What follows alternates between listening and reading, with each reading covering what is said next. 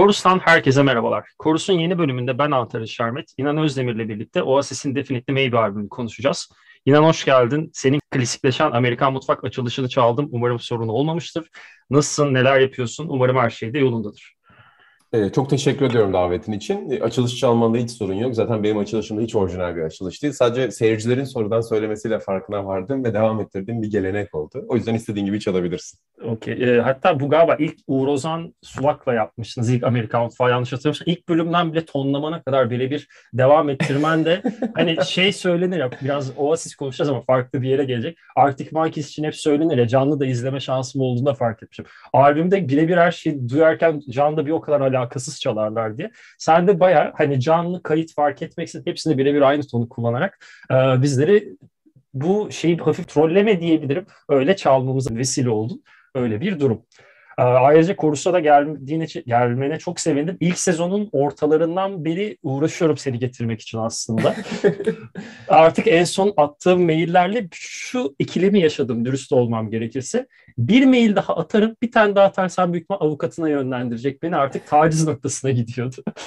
Estağfurullah. Benim orada şöyle bir sıkıntım var. Ben maalesef çok ne diyeyim yani işimi disiplinli yapmaya çalışan biriyimdir ama kendi şahsi hayatını böyle yaşamaktan da çok hoşlanan biriyim. O yüzden işte mail cevaplama, WhatsApp'a sürekli bakma, işte Twitter'da gelen mesajları kontrol etme konusunda bazen çok ciddi hatalar yapabiliyorum. Çok nazik mesajları kaçırabiliyorum, çok nazik davetleri kaçırabiliyorum. Bir yandan suçluluk hissediyorum ama bir yandan da yani çocukluğumdan beri hiç öyle şeylerle iyi olmadım. Yani e, böyle birebir çalışma, bir şeyi unutmama, her notu alma, herkese cevap yazma konularında. Yani ayıp ettiğimi biliyorum, sana da ayıp etmişimdir. Estağfurullah, o yüzden sonunda estağfurullah en nihayetinde geldiğim için çok mutluyum. Yani hiçbir zaman kötü bir niyetim olmuyor ama bazen kötü anlaşılabiliyor yaptığın eylemler. E, sen öyle hissettirmesen bile. Ya yok estağfurullah. Hani o ufak yayın öncesinde sohbetimizden öyle bir e, yakınlık hissettiğim için böyle bir sataşmayı tercih ettim. Orada dediğinin birebir aynısını ben de yaşıyorum. Ya, e, son 1-2 senede işte biraz daha yoğunluk artınca biraz da yaş da ilerlemeye başlayınca senin de benzer yaş aralığında sanırım bu hafif medyanın içine dahil olma süreci gelişmişti. Not defteri aldım kendime. İçine her şeyimi nokta nokta not yazıyorum ki buna rağmen yetişemiyorum. WhatsApp'ta birçok arkadaşım yani 5 gün sonra cevaplamasan çok iyi bir arkadaşsın söylüyor. O yüzden çok iyi anlıyorum. Bu sohbetimizin de ardından ben istersen yavaş yavaş müzik sularına gelelim. Birazdan Manchester'ımızın aslında bir Liverpool taraftarıyım ama Manchester öveceğiz bugün. Hatta Manchester'a bile ufak ufak belki Stone Roses'lara e, bilinç akışından ilerleriz. Benim ilk sorum e, ilk sezonun ortalarında çok kullanıyordum. Sonra bir arada ufak kopmalar oldu ama bu sezonla beraber her yayına tekrar tekrar sormayı unutmamayı umuyorum. E, sen 91 doğumlusun ve e, 90'ların sonu ve 2000'lerin ilk yarısı diye tahmin ediyorum. Hem e, daha sonra ilgi alanlarının, hobilerinin bir noktada senin kişiliğine de etki ettiği yıllar diye tahmin etmekteyim o süre zarfını. Ve buralarda da e, bir müzikle alakanın olması için bir müzik dinlemede bir bazı alışkanlıklara, bazı reflekslere sahip olmak diye sahip olmak gerekiyor diye tahmin ediyorum. Burada da e, mesela İnan Özdemir müzik dinlemeye başladı. Oasis'e bunun ardından geçiyor. Belki içinde sen hikayeye başlamak istersin. E, plaklarla mı, kasetlerle mi, CD çalarlarla mı yoksa e, LimeWire'larla mı ya da vesaire vesaire nasıl bir formatla başladın ve oradan belki Oasis'in Definitely Maybe'se direkt önce Oasis bu sürece nasıl bir yerden adapte oldu, dahil oldu öğrenmek isterim. Ee, çok klasik başladı abi. Ben e, iki tane ablam var benim. E, benden bir tanesi 3 yaş büyük, bir tanesi 8 yaş büyük. E, o yüzden de temelde onların eme aldıkları kasetlerle benim müzik dinleme alışkanlığım başladı. İşte düşünürsem biri 83'lü, biri 88'le. Onlar 90'ların ortalarında 90'lar popu, 90'lar Türkçe popu albümlerini alıyorlardı. E, onların arkadaşları yine bize geliyorlardı. O yüzden benim 90'ların sonunda 2000'ler başında dinlediğim her şey aslında onlardan bana kalan, onların bana aktardığı CD'lerdi ya da kasetlerdi diyelim. Çünkü o zamanlar CD çalarımız galiba yoktu. Genelde kaset çalar üzerinden gidiyorduk. İşte o kaset çalarların klasik olarak o bozulması, geri sarma, ileri sarma, onu çıkarma, tamir etme şeylerini görüyordum. Bunun yanında şöyle bir şeyi de hatırlıyorum. Yani büyülendiğim noktalardan biri şuydu. Düşünmemiştim bunu şimdi aklıma geldi. Kuzenim benim işte Fransa'da yaşayan kuzenim ki iki kuzenim de e, çok ciddi müzik hayranıdır. E, Turgay abi ve Tuncay abi. E, büyük olan çok daha nadir geliyordu 90'ların sonunda Türkiye. Sonrasında temelli geldi 2000'lerin başında. Küçük olan da yazları tatillerde geliyordu ve tatillerde geldiğinde Tuncay abi hep böyle e, kocaman CD şeyleriyle gelirdi. CD ne diyelim yanında taşınabilir şekilde tuttuğun o klasörler vardı. Şey vardı hatırlıyorum. Ha, bu içine böyle her şeyi dizerdin onlardan böyle içine 70-80 tane CD sığan. Abi inanılmaz bir şeydi o. Yani onun içinde her şey vardı. 90'ların ortasındaki işte trip hop'lar vardı, Euro trash'ler vardı, Pink Floyd'lar vardı, Metallica'lar vardı, grunge müzik vardı. Yani birçok müziği dinlemesem bile isim, albüm aşinalığı benim o şeyleri çevirirken başladı. Yani elimde hatırlıyorum o şeyleri çevirdiğimi ve çoğu müziği bilmesem bile onları çevirirken yaşadığım bir coşku, bir mutluluk hali vardı. O günlerde biraz yabancı müziğe girmeye başladım. Yani Türkçe pop'un kalitelerini dinliyorduk. E, ablamlar da yabancı müzik dinliyorlardı. Kuzenlerimin getirdiği CD'ler vardı ki sonradan kuzenlerimle konuştuğumda ben onların işte 80'ler sonu 90'lar başı Fransa'sında herkesi konserine gittiklerini gördüm ve çok kıskandım. Yani işte Nirvana konseri anıları var, Pink Floyd'u izlemişler. İşte Brüksel'e gidiyorlar, bir gece arabada yatıyorlar çünkü ertesi gün orada e, o dönem çok dinledikleri işte atıyorum Pearl Jam çıkacak. Yani bütün o müzik akımlarını, bütün o benim defterlerde, kitaplarda gördüğüm grupları can, kanlı canlı izleyen birileriyle tanışmış olmak çok ciddi bir heyecandı.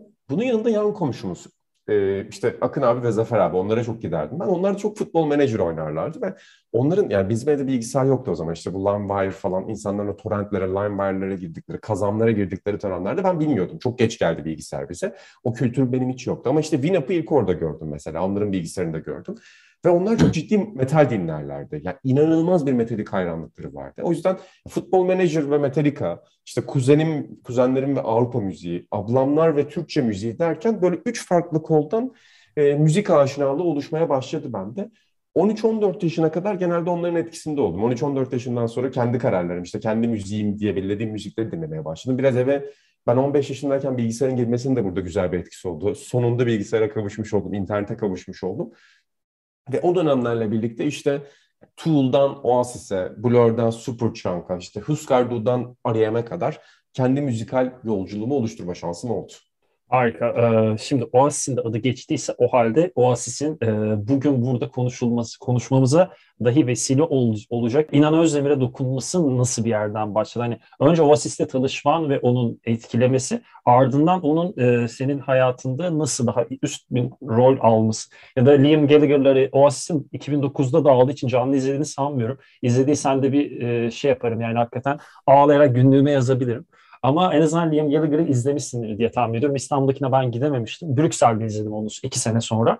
Ama e, öncesini bir hikayeni daha kap, detaylı ve katmanlı bir şekilde dinlemekten mutluluk duyuyorum. Tabii abi İstanbul'da Liam Gallagher'a gittim. Bir de en son Rockfells'lere gittiğimde Noel Gallagher'ı dinledim. Ha. Ondan sonra hatta Noel Gallagher'ı dinledim. Noel Gallagher'dan bir gün önce e, Damon Albarn'ın Gorillaz'ı vardı. Aa. Yani Damon Albarn ve Noel Gallagher'ı aynı hafta içerisinde Rockvers'lerde dinleme şansım olmuştu. Benim için çok gerçekten büyülü bir deneyimdi. E, her ne kadar hani Gorillaz'ı Blur kadar sevmesem bile evet. çok gerçekten büyülü bir deneyimdi.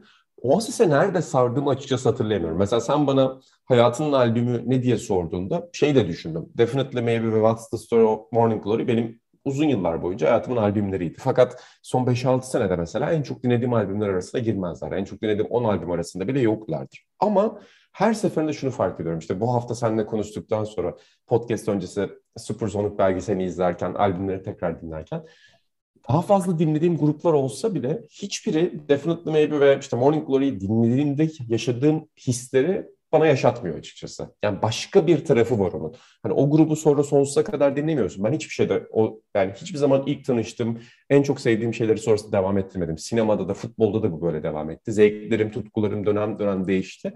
Ama böyle zamanın bir noktasına kilitlediğim bazı hisler var. O hisler sürekli açığa çıkıyor. Oasis bende öyle bir etki bıraktı. İlk tanıştığım yeri hatırlayamıyorum açıkçası. Muhtemelen Wonderwall klibidir. Yani Wonderwall klibini 90'larda görmeden yaşamak imkansızdı ya da Wonderwall duymadan yaşamak imkansızdı. Ablamlar vasıtasıyla tahmin ediyorum Wonderwall'u öyle dinledim. Sonrasında çünkü şeyi hatırlıyorum daha küçükken filmlerde hep akustik performansı çıktığında Wonderwall'un ya da çaldığında şarkıyı bildiğimi hatırlıyorum. Yani şarkı bende aşina. Hatta sonra klibi izlerken de ya ben bu klibi çok çok küçükken de izlemiştim diye düşündüm defalarca. Öyle bir başlangıç var ama esas manyaklığım lise 1, lise 2 civarında oldu. Bunun da sebebini tam olarak anlayamıyorum ama herhalde şöyle bir nokta var. Yani kendini, kişiliğini geliştirmeye çalıştığın, kendini konumlandırmaya çalıştığın bir yer var hayatta. Ve orada bir rol model seçiyorsun. İşte bize en son Amerikan mutfakta da sordular idolleriniz kim diye. Böyle sıkıcı bir cevap verdi ama bunu yol üzerinde çok düşündüm. O dönemlerde 15-16 yaşında bile Liam Gallagher ve Noel Gallagher'la tanıştığımda, onların hayatlarına dair bir şeyler okuduğumda onların tırnak içinde söyleyeceğim öküz herifler olduğunu anlamıştım. Yani bunu anlamak çok mümkün değil. Onların konuşmalarına bakıyorsun. Başka insanlara karşı tutumlarına, söyledikleri bazı cümlelere. Fakat bir yandan da çok eğlenceliler ve bir yandan da Liam Gallagher gibi yürümeyi öğrenmek, Liam Gallagher'ın sana kattığı özgüveni duymak bunlar herhalde başka bir şekilde tınlamıştı hayatında. Yani insanın özgüvene ihtiyacı olduğu bir çağda böyle birileri tarafından desteklenmeye, birileri tarafından ya aslında sen değerlisin diye düşünülmeye ihtiyacı oldu, onu duymaya ihtiyacı olduğu çağda Definitely Maybe hayatıma girmişti. Yani Morning Glory'deki şarkıları daha fazla biliyordum açıkçası. Sonuçta Don't Look Back in Anger ve Wonderful çok daha ünlü şarkılar. Ama esas o asya tutkum Definitely Maybe dinlerken başladı. Live Forever, Rock and Roll Star'ı dinlerken başladı. O yüzden de bugün tercihimi ilk albümden yana kullandım. Harika. Benim bu arada e, Definitely Maybe ismindeki absürtlüğü e, albümün müzikal tarafı kadar beni etkileyen bir nokta. Çok Larry David kokan bir albüm ismi bana soracak olursan. Ama e, şöyle bir şey de var. Çok güzel bir yerden aslında şarkı ismini de geçirdiğin için de onu da rahatlıkla örnek verebilirim. Live Forever gerçeği var. Yani sen, albümü seçtikten sonra ben de biraz hani ön hazırlığın haricinde biraz da albümü tekrar dinleyerek kendi zihnimde daha berrak bir görüntü oluşturmaya çalıştım. Ve şunu fark ettim hani ba, hani sürekli Spotify böyle saçma saçma 5 e, tane ömür boyu dinleyeceğiniz şarkı seç gibi garip garip listeler oluşturmanı istiyor. Orada şunu fark ettim. Hani ne zaman öyle bir listeye denk yapmam gerek, gerekse hep elim ilk önce Live Forever'a gidiyor. Yani belki de benim hayatımın Divine diyebileceğim şarkısı e, olabilir. Ki e, biraz da belki albümün içine de buradan başlarız diye tahmin ediyorum. E, senin için de uygunsa Live Forever ya benim için Oasis'i de geçiyorum. E, Britpop'tan daha büyük bir şarkı benim benim açımdan hani Wonderwall'lar ya da Blur'un yaptıkları pulp'lar, süetler varken bu çok e, subjektif bir yorum. Bunun farkında olmakla beraber. Ama şu da bence güzel bir nokta. Bunun bu arada albümün tüm şarkıları hani e, Noel Gallagher tarafından yazılıp besleniyor ama şu var Noel Gallagher'ın ve Liam Gallagher'ın annesi e, şu an Peggy'ydi yanlış hatırlamıyorsam annelerinin evet. ismi. O dönem işte tam bu albüm yazıldı. Şarkı, bu arada eş zamanda şöyle garip bir bilgi var. Bu bu şarkı Noel Gallagher tarafından da Oasis olsun bir de oluşmadan yazılmış bir şarkı. Hatta Rolling Stones etkisinden sürekli bahsedilir. Shine a Light'tı galiba şarkı ismini yanlış söylüyorsam kusura bakma. Ve şu, o dönem biliyorsun Nirvana uçup kaçıyor. Hani gerçekten uçup kaçıyorlar ve çok bir şarkı var. I Hate Myself and I Want to Die diye. Ve e, o onun üzerine e, şeyde Definitely Maybe'nin bir e, döküsü, döküsü var, şey dokümenterisi vardı. Orada Noel Gallagher'ın şu sözünü duyunca o dedin ya yaşamanın kıymetli olduğu gibi o hissi bana da geçirmişti. Ee, evet bu adam çok iyi bir müzik yapıyor ve bana dokunuyor ama ben onun yaptığı şey insanı onu sattığı insan ben değilim. Müziği okey ama anlattığı hikayeler bana e, ulaşmıyor. Ee, annem bir sağlık problemi yaşıyor ve ben sonuna kadar yaşamak istiyorum. Hayatta sadece yaşamak ve yaşamayı seviyorum ve yaşamayı istiyorum. Bu yüzden de Live Forever yazdım. Yazdığım gibi bir e, bence şarkının bu kadar insanlara geçmesindeki temel noktalardan biri şarkı üreten insanın bu o an en büyük açlığının yaşamaya karşı oluşması e, gibi bir yerden ben Live Forever'ı severim. Bir de e, single'ında bilirsin e, John Lennon yani Oasis için hayranlık mertebesinin zirvesindeki Beatles'tan John Lennon'ın doğduğu evi de kapağa koymaları bir düşman tırnak içinde düşman şehirden Liverpool'dan koymaları da ayrı ufak bir abesliktir. Ben o öyle bir giriş yapmak isterim Live Forever'da. Ee, söylediğin nokta çok önemli. Zaten e, Noel Gallagher ve Liam Gallagher da hep bu Nirvana kontrastından bahsederler. Çünkü dönemin en büyük müziği, en büyük müzik ikonu. 90'lardan kalan en büyük müzik ikonu. Ee, Kurt Cobain sonuçta. Fakat benim için de önemli noktalardan biri o. Mesela Definitely Maybe'nin sözlerine bakalım ya da işte Live Forever özelindeki sözlere bakalım. Nefes almak, yaşadığını hissetmek, işte mutlu olmak. Supersonic'te de vardır bu. İşte Rock and Roll Star'da da vardır yani o anda hali hazırda yaşadığın hayattan daha başka şeyleri hissetmek istemek Bütün bunları albümün içerisinde görüyorsun. Beni çeken noktalardan birinin bu olduğuna inanıyorum. Başta müzik beni çekti açıkçası. Yani ben Oasis ilk dinlediğim dönemde böyle ben hiçbir zaman çok sözlere dikkat eden bir insan olmadım zaten ama sözleri yalandan eşlik eden insanlardan oldum. Yani duyduklarımı böyle yalandan uydura uydura söyleyenlerdenim. O yüzden Bates konser... Motel Pro videosu gibi. Bilmediğin evet, sözleri öyle. salla. o yüzden konserlerde falan video çekerken yanınızda ben varsam hani salladığımı görürsünüz mesela. Yani bir şekilde sallayan insanlardan olurum. Ama e, Oasis'te şeyi hissetmiştim. Mesela sunshine kelimesi çok geçer Oasis'te. Morning kelimesi çok geçer. İşte garden kelimesi çok geçer. Supersonic kelimesi çok geçer. Alive kelimesi çok geçer. Yani bütün bunlar aslında çok da şairane hayatlar sürmeyen, çok kitap okumayan bu kardeşlerin dünyasını anlatmak açısından çok güzel. Çünkü onlar da çok fakir bir yerden gelmişler. Bugün herkes biliyorlar zaten. Manchester'ın toplu konutlarından, işçi sınıfından çıkmışlar. Babaları ortada yok. Ee, ya da babaların olduğu dönemde de babaları onlara şiddet uygulamış. Özellikle Noel'e şiddet uygulamış. Şimdi buradan bakınca durdukları küçük dünyada ki Thatcher İngiltere'sinde büyüdüklerinden bahsedelim bu insanların. Durdukları küçük noktada işsizlik çekleriyle, işte annelerin üç iş yapmasıyla, kendilerinin okuldan atılmasıyla ya da okulda sorunlar yaşamasıyla büyüdükleri bir hayat var. Ben bu deneyimlerin bir parçası değildim. Yani ben de çok zengin bir ailenin çocuğu değildim. Orta sınıf, orta alt sınıf bir ailede büyümüştüm. Ama durduğum yerde insan şeyi hissediyor. Yani ne olursa olsun sen nerede büyürsen büyü kendinden başka bir hayatın olduğunu hissediyorsun. Dünyada başka bir hayat yaşıyor ve sen onun akıyor ve sen onun bir parçası olmak istiyorsun. Bence bu albüm onun hissettirdiği açıdan da çok güzel. Yani Live Forever onu söylüyor sana. Yani sonsuza kadar yaşamak istiyorum. Detaylarla çok uğraşmıyorum. Sonsuza kadar yaşamak istiyorum. Mesela Rock and Roll Star'a bakıyorsun abi. Rock and Roll yıldızı olmayan insanların Rock and Roll Star olmak istemesi üzerinden. Yani hepimizin sahip olduğu bir his. Birimiz futbolcu olmak isteriz, birimiz sinemacı olmak isteriz, en ünlüsü olmak isteriz. Yani burada da aslında başlarına ne geleceğini hiç bilmeden rock'n'roll yıldızı olmayı düşünüyorlar. Onların ironisi rock'n'roll yıldızı olabiliyorlar ama yani bütün albüme baktığında, bütün şarkılara baktığında o hissi görmek, o kelimeleri görmek beni çok etkiler hala geri dönüp düşününce de. Yani bir de Rock'n'Roll Star'ın albümün açı, Oasis denince duyduğumuz ilk şarkının Supersonic single'ını kenarda bırakıyorum. Albüm olarak duyduğumuz ilk şarkının ve sürekli kendilerinden de biz de henüz albümümüzü duymadınız ama gelmiş geçmiş en büyük müzik grubuyla tanışmak üzeresiniz deyip açılış şarkısına Rock Roll vermeleri de o abesliği aslında biraz da kuru özgüven gibi dursa da farklı bir yerden de galiba biliyorlar o işin tutacağını. Çünkü şöyle de bir nüans var. 92 ya da 93'te yanlış hatırlamıyorsam ilk işte Believe Forever'ların vesaire Shaker Maker'ların Slide Away, Slide Away değil. Bir şarkı daha var şu anda e, Kolombiya olması lazım. Onların bulunduğu 2-3 tane de coverlı bir e, 6 şarkılık bir EP'msi asla yayınlanmayan bir şey yapıyorlar. Ve dönemin plak şirketleri bayağı bunlara tutuluyor iyi anlamda. Hani oha hakikaten oha ve çok iyi bir cevherle karşılaştık. E, hissi ki o dönem Blur'ün de e, tam 92 yanlış hatırlamıyorsam 91 de olabilir ilk albümün çıkışı. Tam Blur ve Brit, Britpop'un patladığı Britpop'un patladığı yerde ona e, bir kontrast oluşturabilecek bir grup görmeleri o da farklı bir yerden e, Rock and Roll Star girişinin cesur ama bir o kadar da mantıklı bir e, seçim olduğunu düşündürüyor bana. Ya bilmem ne dersin. Kes, Gerçekten öyle bir de çok sert bir giriş var bir yandan. Zaten o kayıt süreçlerinde de daha sert, daha yüksek, daha evet. gürültülü yapmaya çalışıyorlar. Biraz hatta böyle punk grubu gibi onları konumlandırmaya çalışıyorlar. Çünkü 80'ler sonu İngiltere'de dans müziği çok etkili. Yani elektronik müzik çok geliyor. Zaten yani çok anlatmaya gerek yok burada. Ben çok uzman olmadığım bir konudan bahsediyorum. O yüzden bilmeyenler affetsin, bilenler affetsin beni, mazur görsünler. E, ama sonuçta 80'ler sonrası Joy Division'ın da artık müzikten kopuşu, işte New Order üzerinden başlayışı, Ian Curtis'in ölümü sonrasında hep dans müziğiyle etkilenir. Manchester dediğin yerde Hacienda denen bugün bile hala anlatılan kulüp var sonuçta. Herkes Hacienda etkisinden bahsediyor. Hatta Liam Gallagher'ın söylediği şeylerden bir Supersonic belgeselinde herkes Hacienda'ya giderdi ve dans müziğiyle kopardı. Yani bütün bunlar bana çok anlamsız geliyordu diyor. Çünkü onlar daha basit, daha sert, gitarların önde olduğu bir müzik yapmak istiyorlar. Rock and Roll Star'da da şeyi anlatıyor. Hani şehirde diyor, şehirden kaçış çok kolay değil.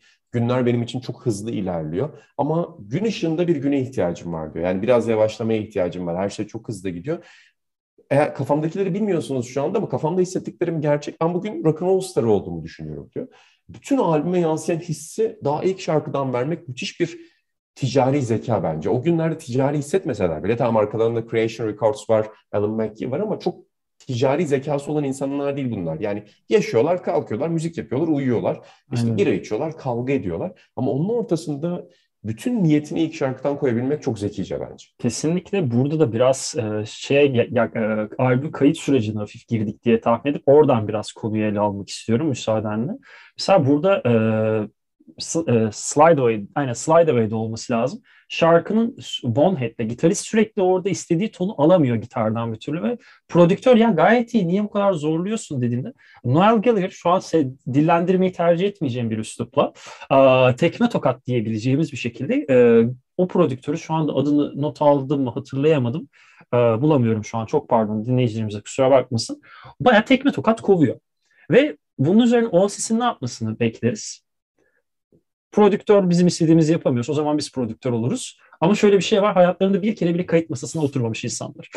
hani bu aslında benim kastettiğim ve işi keyifli hale getiren nüanslardan biri. Ama burada tabii Noel Gallagher'ın, ya ben Noel ve Liam tarafını da soracağım senin ama ben kendi tarafımı cevaplayayım önce. Ben bir Liam Gallagher hayranıyım. Çok e, senin başta e, tırnak içinde dillendirdiğin gibi biraz öküz bir kardeş, öküz bir ikili.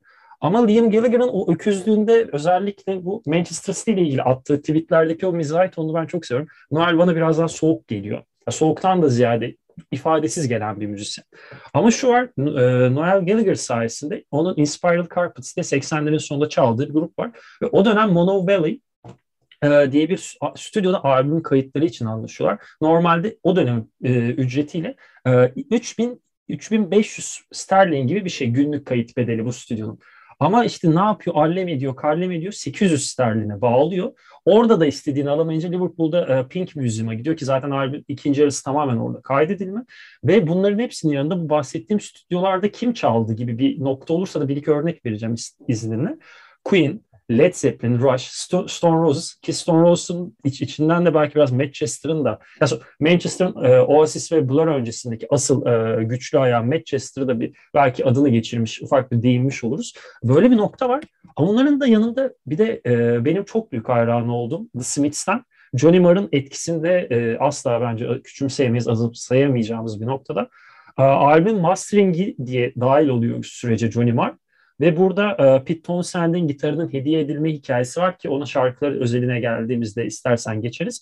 Ama e, albüm masteringini diye girdikten sonra e, dedim yani Oasis kimse bize o prodüksiyonumuzu yapıyorsa biz yaparız.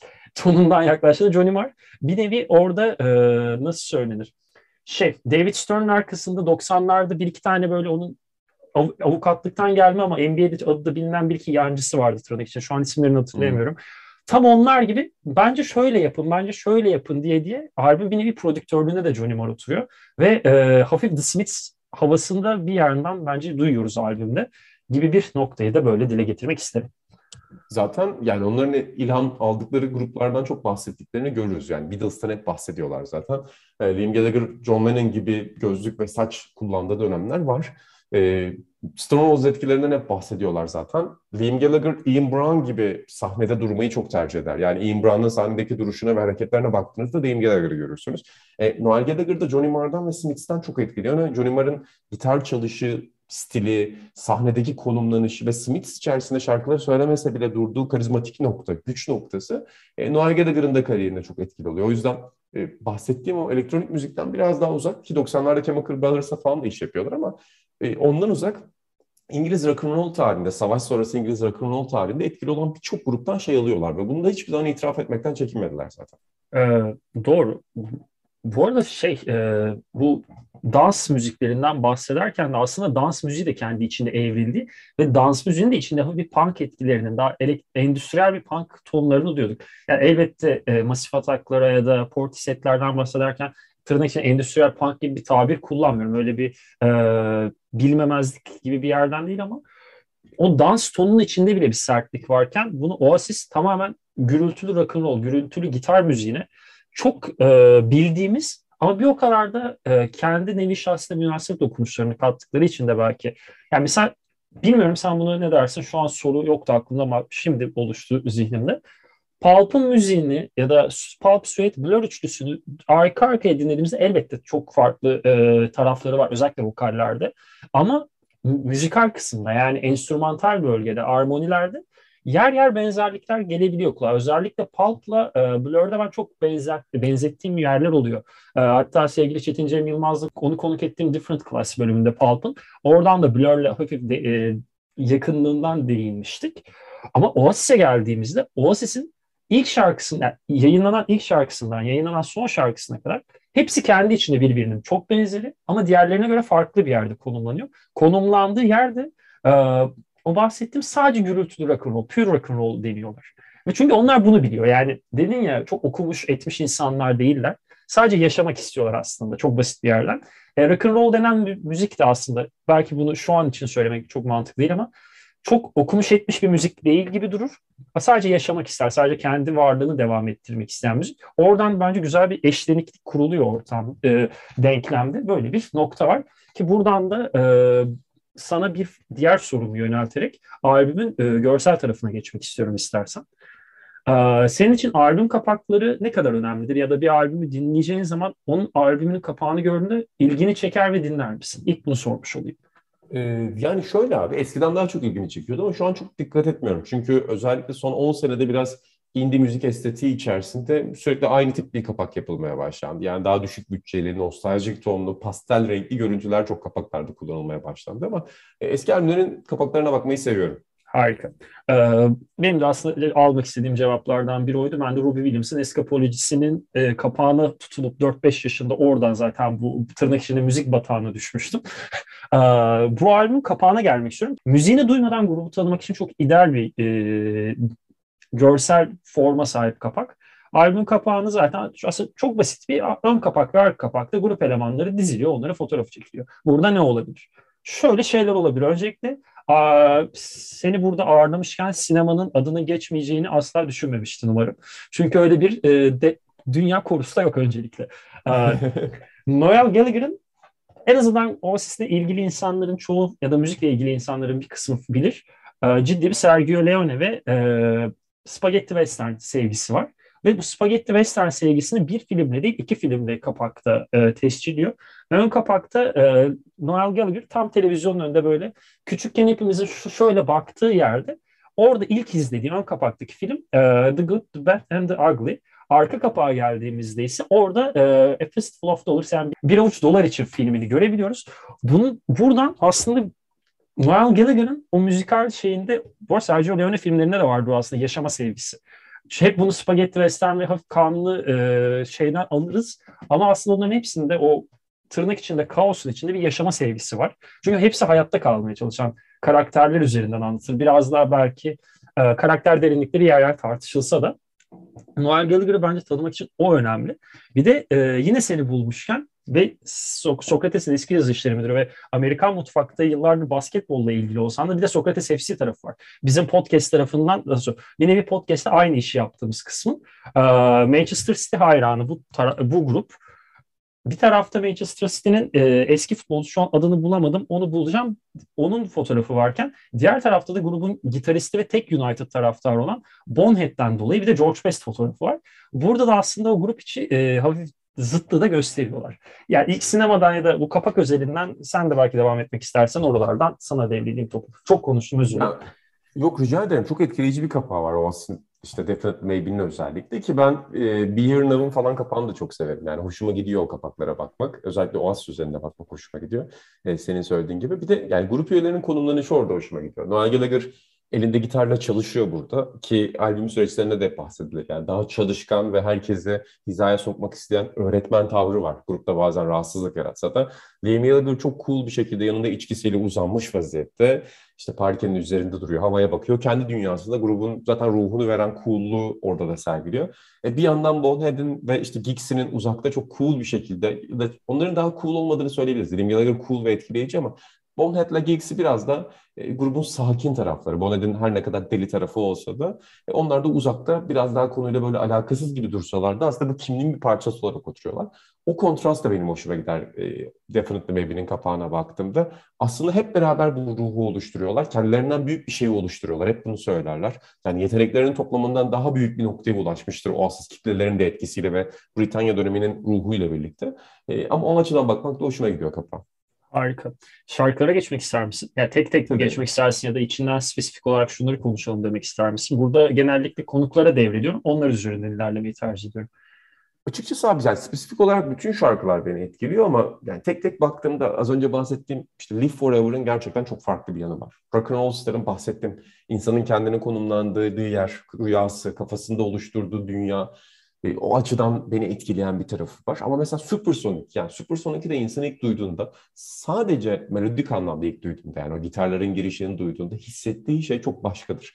Çok isterdim 90'ların sonunda bir yerde İngiltere'de olayım da yani Supersonic o kitleyle birlikte dinleyeyim. Çünkü insana vereceği hissin çok farklı olduğunu düşünüyorum. Yani mesela işte Cigarettes and Alcohol, Bring It Down onların hepsinde gitarlar, Columbia hepsinde gitarlar çok etkileyicidir, cayır cayırdır ve benim için gerçekten böyle sözlerden çok daha önce o şarkıların ruhunu bana verirler. Entelektüel tarafları yoktur ama şarkıların ruhunu verirler. Ve senin az önce bahsettiğin gibi yani Pulp Blur ve Sued'in çok da akli şarkıları olsa da bunlar kalpten geldiklerini belli eden tarafları olduğu için insana farklı bir his verirler. E, ama mesela ilgimi çeken yıllar içerisinde komik şeyler de oldu. Mesela Dixie's Dinner şarkısı benim için garip bir şekilde bu albümün en hoş şarkılarından biridir. Yani orada hani bana çaya gelsen ne kadar iyi olur, işte sana lazanya yaparım, otururuz, bunlar hayatımızın en güzel günleri olabilir gibi şeylerden bahsetmesi. Yani bütün o şehirden kaçış, işte zamanın üzerine gelmesi gibi temaların yanında şarkının içine lazanya sözcüğünü koymaları bile e, çok hoşuma gider. Ya da işte Supersonic'in içindeki Çin yemeği göndermeleri evet. ya da gin tonic göndermeleri. E, işte Cigarettes and Alcohol, Bring It Down'daki o küçük dünyalar. Yani o küçük dünya da benim hoşuma gidiyor. Çünkü ben sanatta her zaman dünyayı küçülttüğün zaman daha evrensel yerlere ulaşabileceğini Çok teşekkür ederim. Çok teşekkür ederim. Hep buna insanlara anlatmaya çalışıp bu kadar güzel dile getiremiyordum. Teşekkür Artık satacağım bu cümleyi. Gerçekten öyle ve yani o yüzden bu şarkıların büyük temaları var. Sonra da üzerlerine çok yazıldı, çok konuşuldu. Müzik tarihinde de İngiliz müzik tarihinde de büyük temalara e, ilham verdiler. Ama o küçük göndermeleri, anlamsız kelimeleri, Noel Gallagher'ın muhtemelen sarhoşken yazdığı bazı cümleleri benim çok hoşuma gider. Harika. Bu arada e, Dixie's Dinner'dan bahsederken e, böyle Mor Ötesi'nin eski adının arsız köfte olması gibi garip bir bilgi vereceğim. Senin için de uygunsa o şarkı ilk kayıda girerkenki ismini biliyor musun? Yok hayır. Noel Snows. Son anda hmm. Noel'in burnundan bunu da böyle yapmayalım diye Liam'ın bir anlık ayması sonucu şarkı son anda Dixie's Dinner'a dönüyor ve Dixie's Dinner zaten arkadaşları Dixie isimli. Birinin evlerinde kahvaltı yaparken arkadaşı Dixie e, Noel'in burnuna satışınca oradan çıkıyor hikayesi falan filan. Saçma bir hikayedir. Zaten mesela şeyler de çok etkiler beni. Öyle grup üyelerine göndermeler işte mesela Bon Has Bank Holiday vardır ya mesela. Bonet üzerine öyle bir şarkılar olması çok hoşuma gider. E, o yüzden bu tip grup şarkıları da seviyorum. Harika. Bu arada albümün bence çok iyi şarkılarından biri ama en komik bulduğum içerik. Yani sonrasındaki süreç çok komik olduğu için bayağı trivia bir yerden geleceğim. Hani sıkıcılaşabilirse de kusura bakma bunu dile getirmeden programı ilerletmek istemiyorum. Shaker Maker bence çok iyi bir şarkıdır. Zaten albümün single'larından biri. Ama en farklı sound olan şarkılardan biri yani. Bu albümün en farklı tınlayan şarkılarından biri. Kesinlikle. Ya, e, hem bir dans bir 6-8'liği duyarken hem bir yandan cayır cayır gitar rifflerini duyabiliyoruz ama bunu yaparken de vokal bir yerde sertleşirken bir yerde gayet sen ben şu an sohbet ediyoruz tonlamasına dönebiliyor. Orada farklı e, skalanın farklı uçlarındaki o asili duyma e, şansını bize eriştirmeleri de e, ayrı bir tat bence bir müzik seven insanlar için bir dinleyici için demek belki doğru, yeterli olmaz. Shaker Maker'la ilgili şöyle tam bir Noel Liam biraderler hikayesi var. Noel Liam 70'lerde çocukluğunu geçirmiş bir ikili ve e, bu şarkının asıl riffini Noel 70'lerde Coca-Cola'nın e, bir reklamlarından birinden esinlenmiyor. Direkt kaba tabirle söyleyeyim aparıyor birebir aparıp koyuyor şarkıya üzerine şarkı çıkıyor, albüm çıkıyor, insanlar çalıyor.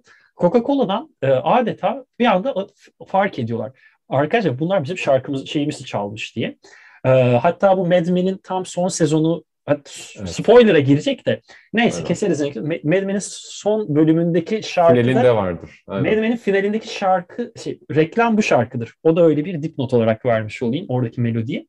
Ee, oradan Coca-Cola bunlara dava açıyor ve kazanıyor. 500 bin sterlin civarında bir e, ceza ödüyorlar. Ve sence ya, hikaye komik olan tarafı bu değil.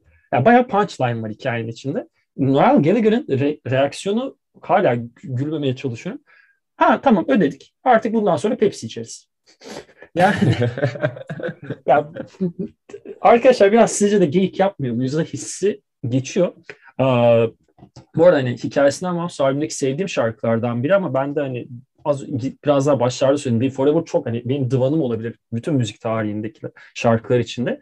Ama bunların haricinde ben bir de Bring It On Down'un da adının geçmesini isterim. Yani senin için de uygunsa çünkü Bring It On'dan baya e, ilk dönem punk esintileri çok güçlü, çok yoğun ve e, katılır mısın bilmem albümün en sert şarkısı olduğunu düşünüyorum. En hakikaten efor, efor isteyen şarkısı. Bir dönem davul çalmaya çalışırken Oasis de elbette orada e, radarıma girmişti. Ve tüm şarkılarını naçizane çalarken Break It On Down'u çalarken baya böyle tişört değiştirecek kadar terlediğimi hatırlarım. O şarkıda da sonradan biraz daha araştırınca fark ettim. E, ben Iggy Pop'u çok seven biriyim. Hani Iggy Pop'un hem solo kariyerini hem The Stooges'ı. E, Liam Gallagher da çok severmiş Noel biraderle beraber. Ve bu şarkı direkt The Stooges'ın şarkılarını dinlerken biz bunlar biz bunları dinliyoruz. Niye benzer bir şarkı yapamayalım ki diye. Ee, biraderlerin büyük ihtimal belli bir e, alkol artı belli maddeler eşliğinde ortaya çıkardıkları bir fikir. Ki Kolombiya şarkısı da hani e, yine asit etkisi üzerinde yazılmış şarkılardan. Grup elemanları da hiç bunu söylemekten çekinmez. E, alkolik halleri ya da kafaları güzel halleri gerçekten normal hallerinden daha çekilir. Normal halleri sürekli birbirlerine satışıyorlar. Yani şeyi izlemişsindir. Liam Gallagher'ın bu GQ muydu? 73 soru cevapta 16-17 tane soruda Liam'a 15-16 tanesi de Blur'e sallıyordu en son. Hep öyle zaten. Bu Bring On Down'da da çok güzel bir taraf var. Ee, sen az önce bahsettin. Zaten bunu ilk single olarak çıkarmaya çalışıyorlar. Çünkü e, Oasis'ten o dönem tabii ki bir işçi sınıfı kahramanı yaratmak istiyorlar. Oasis'in kendisi de hep söyler bunu. Yani politik olmasa da işte working class hero tanımını uydurmaya çalışıyorlar. Canlı'nın devamı olarak. Şarkıda da You are the outcast, you are the underclass diye sürekli e, onların toplumun daha geride kalmıştı. Thatcher dönemi sonrasında toplumun itilmiş, üzerinden geçilmiş konumunda olduğunu, işte toplu konutlarından geldiğini vurgulamaya çalışıyorlar. Ama şöyle bir söz var. İşte sen dışarıdasın, hani sen bu topluma yabancısın, sen bu toplumun alt sınıfından geliyorsun. Ama bunu umursamıyorsun çünkü bu hayatı çok hızlı yaşıyorsun. Sen bu hayatın davetsiz konuğusun bir en sonuna kadar. Yani bütün Oasis e, mantığını özellikle de 91-94 arası Oasis müziğini özetleyen temalar burada var. Zaten plak şirketi Creation Records o yüzden bunu kullanmaya çalışıyor. Oasis'ten bir işçi sınıfı kahramanı çıkarmak için. Ama senin bahsettiğin gibi davulcuları çalamıyor. Yani davulcuları single esnasında Tony McCarroll Hani Tony McCarroll bunu iyi çalamadığı için değiştiriyorlar ve Supersonic bir gecede yarışıyor. O yüzden Supersonic'le çıkıyorlar. E, fakat Oasis en az Live, ne kadar Live Forever'sa aynı zamanda It On Down'dır. Kesinlikle. Kesinlikle burada çok güzel bir noktaya geldim. Ben birazdan sonlara saklıyordum bunu. Burada o zaman senden pas alıp devam ediyorum. Alex Newman'ın benim örnek aldığım e, müzik podcastlerinden biri 33 e, tire 1 bölü 3 e, podcast'i nasıl okunuyor 1 bölü 3 33'ten sonra da tam emin olmamakla beraber bu arada sen dinleyenlere hani farkı keşfetmediysen sana da önermiş olayım. Baya müzikal tarafta doyurucu olduğuna ben kefilim. Orada e, Definitely Maybe üzerine bir yaptığı bir bölümde şu an onu sadece Deezer'da vesaire bulabiliyorsun. Spotify'da yok. 40 yıldan uzun zamandır süre gelen politik bir açmaz var. Özellikle Thatcher dönemiyle beraber zirveye çıkıyor bu Outcaster'lar e, Britanya'da. Hatta bu geçenlerde şimdi Oscar'da aday oldu. Biz bunu daha sonra indireceğiz. Kazananlar belli olacak da. Bu Kuzey İrlanda tarafında Belfast'ta da benzer bir hikayeden bahsedilir. Uh, Definitely Maybe'nin de zaten müzikal gücü bu e, politik açmazlığın içinde sosyopolitik bir karşılığı, karşılığı var. Ve bu sosyopolitik karşılığın üzerine bayağı sokaktan geçen çocuklar bunlar ve onlar bu kadar başarabiliyorsa, bu kadar e, sadece kendi inandıklarını dile getirerek bildikleri şekilde bir şeyler yapabiliyorsa biz de yapabiliriz. E, tetiklenmesini, o kar topu etkisini yarattığı söylenir. Nasıl söyler Alex Newman. O yüzden de Definitely Maybe'nin müzikal gücünün ee, bir o kadar da e, söylemsel ve e, lik gücüyle desteklendiğine dair bir e, açıklaması vardı podcastinde. Ben de burada e, altına imza atacak kadar net katılıyorum. Misal sen şey demiştin, ben albümü dinlerken o kadar sözlere bakan biri değildim diye. Ben burada senin tam karşı e, tarafında konumlanıyorum. Ben müziği zaten ilk başta etkiliyor. Ama bir albümün içinde derinleşmem için sadece müziğin çok iyi olması yıllar içinde derinlikten dolayı e, hayatımdan çıkan albümler oldu. Oasis hemen hemen her albümde biraz daha onun içinde kendine bir yer buldu. Bunu da bu şekilde dile getirmek istedim. Başka bakıyorum. Yo, Sen söyle. Yani söylediğin şey ben kendisinin kitabını okumuştum. Definite Maybe üzerine bir kitabı var. Orada biraz daha bu konuyu açıyor ve biraz daha işte Alex Levin bunun üzerine yazıyor. Yani az önce de dediğim gibi bu insanlar politik değiller. Noel Gallagher da Liam Gallagher çok böyle okuyan, çizen insanlar değiller yani cahil de demek istemiyorum çünkü kendi çevrelerinin çok farkındalar, yaşadıkları toplumun çok farkındalar. İlla sonuçta okumakla giderilen bir şey değil cehalet. Çok farklı bir kavram. Ama politik insanlar değiller. Bunu kendileri de kabul ederler. Fakat kitapta şeyden bahsediyor. Onların mirası aslında onlardan çok daha iyi eğitim almış ve çok daha entelektüel olan ki benim de çok sevdiğim Damon Albarn gibi, Jarvis Cocker gibi müzisyenlerden daha fazla dönemlerini temsil etmeleriydi. Yani çünkü o kolektif deneyimi çok iyi anlatıyorlardı. İşte Thatcher dönemi bitti. Artık e, muhafazakar parti kaybetmek üzere bu yeni New Labour denilen yeni işte demokratlar, yeni liberallerin, yeni işçi sınıfının e, oluştuğu bir dönem var. Yeni işçi, işçi sınıfı partisi biraz böyle şekil değiştiriyor. İşçi partisi biraz daha şekil değiştiriyor. Tony Blair önderliğinde. Tam işte muhafazakarların mirası biterken, İşçi Partisi'nin yeni mirası başlarken aradaki dönemde Oasis toplumun ihtiyacına cevap veriyordu diyor. İşte daha fazla insanlar açık havaya gitmeye başlamışlardı. Klaplardan çıkıp daha fazla açık hava konserlerine, futbol stadyumlarına dönüyorlardı. Çünkü kolektif bir değişimin farkındalardı. O kolektif değişimin içerisinde de Oasis sembolü olmuştu diyor. Damon Albarn da hep söyler zaten. Yani ne zaman bir plakçıya, ne zaman bir dükkana gitse e, tabii ki o dönemin rekabeti içerisinde ona nazire yaparcasına insanlar müzik setlerini çıkarırlarmış ve Oasis çalarlarmış. Yani böyle bir toplumsal etkiyi aslında çok daha politik olan, çok daha politik şarkılar yapan insanlar yakalayamıyorlar. Çünkü sanat öyle bir şey değil. Sanat sadece aklınızda yapılan bir şey değil. Bazen kalbinizde bir şey koyuyorsunuz. Sadece siz de değil, çıktığınız dönem çevrenizdeki dünya, toplumun ona bakışı sizin o albümde ya da o şarkıda söylemediğiniz şeylerin üzerine o şeyleri koyabiliyor. Çünkü sanat eseri siz o sanat eserini yaptıktan sonra sizden ayrılan bir şey. Dinleyici de bu işin bir parçası. E, modernizm hep bunu söyler zaten. Dinleyici de o deneyimin bir parçası. O yüzden dinleyici alıyor bu deneyimi ve toplumsal anlamda çok daha farklı bir noktaya götürüyor. Kitabın sonunda da zaten öyle söylüyor. Yani Oasis diyor insanların kolektif umutlarını ve rüyalarını son çeyrek asırdaki bütün gruplardan daha fazla ifade etmişti neoliberal politikacıların toplumu paramparça etmeye ve sosyalizmin bir daha gelmemesini istedikleri bir dönemde Oasis bizi yeniden toplumsal kılmanın bir yolunu müzikle ve toplu etkinliklerle bulmuştu diyor. Çok etkileyici satırlar ve gerçekten dönemin ruhunu düşününce insan e, böyle tüyleri diken diken oluyor müzikle eşleştirdiğinde. Harika bir e, anlatıydı. Ee, şimdi bunun üzerine bölümü bile kapatsam kapatabilirim. Hani tam bir hani şey e, Özgür Mumcu ile şey Eray Özer'in podcast'ında hani orkuluk muhabbeti vardı. Tam öyle bir giriş oldu. Ee, biraz daha eğlenceli bir şekilde kapatmayı tercih edeceğim. Senin için de uygunsa. Bir şarkı bir de albüm ismini çıkış hikayesi var. Albüm çıkış hikayesinde isminin en sonuna geleceğim. Definitely Maybe. Zaten söylemişim hani albümün müzikal tarafı kadar beni etkiledi sadece oradaki absürtlük ama. Şu var bir de Slide Away'den bir bahsetmek istiyorum sen de istersen. Slide Away'de e, albümün üretim aşaması en zor şarkısı oluşmuş, yani olmuş. Bütün elemanlar bunu söylüyor. En fazla kanter gözyaşı denen olay bu şarkıda yaşanıyor. E, iki prodüktöre mal olup bir iki prodüktör, bir davulcu, bir, bir kişi daha kovuluyor gruptan bu şarkı ve Bring It On Down'la beraber. Ve e, burada Johnny Marr ama şarkıyı kurtaran insan. Çünkü Noel Gallagher asla şarkı istediği gibi çalamıyor. Sebebi de kendi yetenekleri ya da enstrümanlardan, diğer çalanlarla ilgili. Ne gitardan ne pedallardan alamıyor tonu. Ve e, çok yakın da bir arkadaşı olan Johnny Marr'e şöyle bir ricada bulunuyor. Zaten grupta şu an sadece iki gitar var. Bir Johnny'nin çaldığı, şey pardon, hmm, bir Noel'in çaldığı, bir de Bonnet'in çaldığı. Johnny'ye şöyle bir talepte bulunuyor. Senin evinde vardır kullanmadığın bir gitar. Bir tane gitar gönderir misin? Şöyle şöyle bir aralıkta tam nota, notasyonu hatırlamıyorum. Dinleyicilerimizle ilgisi varsa da lütfen kusura bakmasın. Aa, şöyle şöyle bir aralıkta bir şey çalacağım. Bana şuna yakın bir tonda bir gitar lazım. Johnny de tamam yarın gönderiyorum. Minvalinde bir cevap veriyor ve gelen gitarı biliyor musun? Önce sana sorayım. Yok, ee, The, Who, The Who'dan Pete Townsend'in kendisine hediye ettiği gitarı gönderiyor. Ee, ve şey bu işini görür herhalde diye de ufak bir not yazıyor gitarın üstüne. İşte bu e, tam ne derler klavye tarafını. Baya böyle grup elemanları şok oluyor gitarı görünce. Yani adeta böyle secdeye geçiyorlar diyebilirim. E, ve onun ardından şarkının sözleri de bu arada hala tam oturmamış bir noktada Noel için o şarkının kayıtları aşamasına jam session yapıyorlar bildiğin. Ve kendi söylemi Noel'in gitar elime geldikten sonra şarkının devamını çaldım ve yazdım. Çaldım ve yani bir elim gitarda bir elim kalemdeydi diyor. Ee, ve gitar, gitarın geldiği gün şarkının kayıt kayıtları dahi bitmiş oluyor. Hani sabah uyandığında şarkı yarım yamalakken akşam albüm için hazır versiyonu. Bu da hayranlıklarının hani hep bahsettik ya atıyorum The Stooges hayranlığı, Beatles hayranlığı, Stone, Stone Roses hayranlığı vesaire.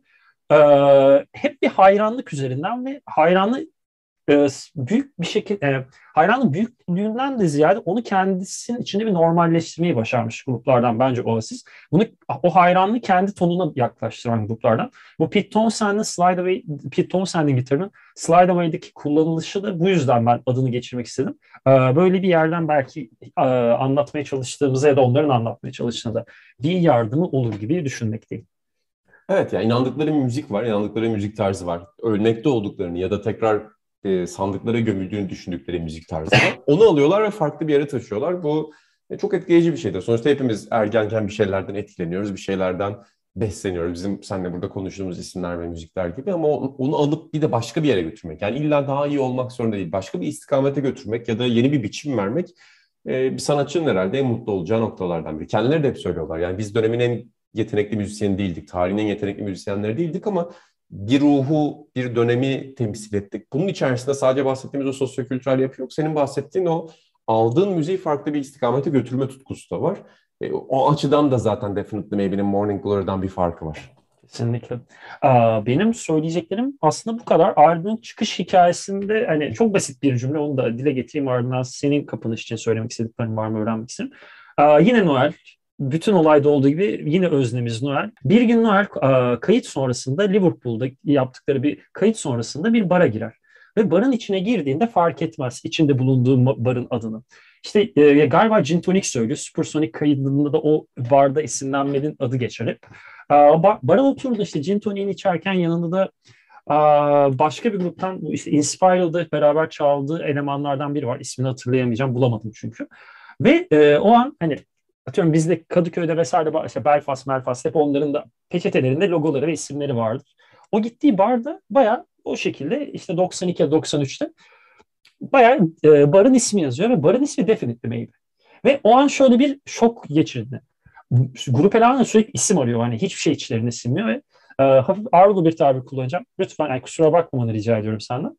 Has siktir işte bunu arıyordum diye bir aydınlanma yaşıyor.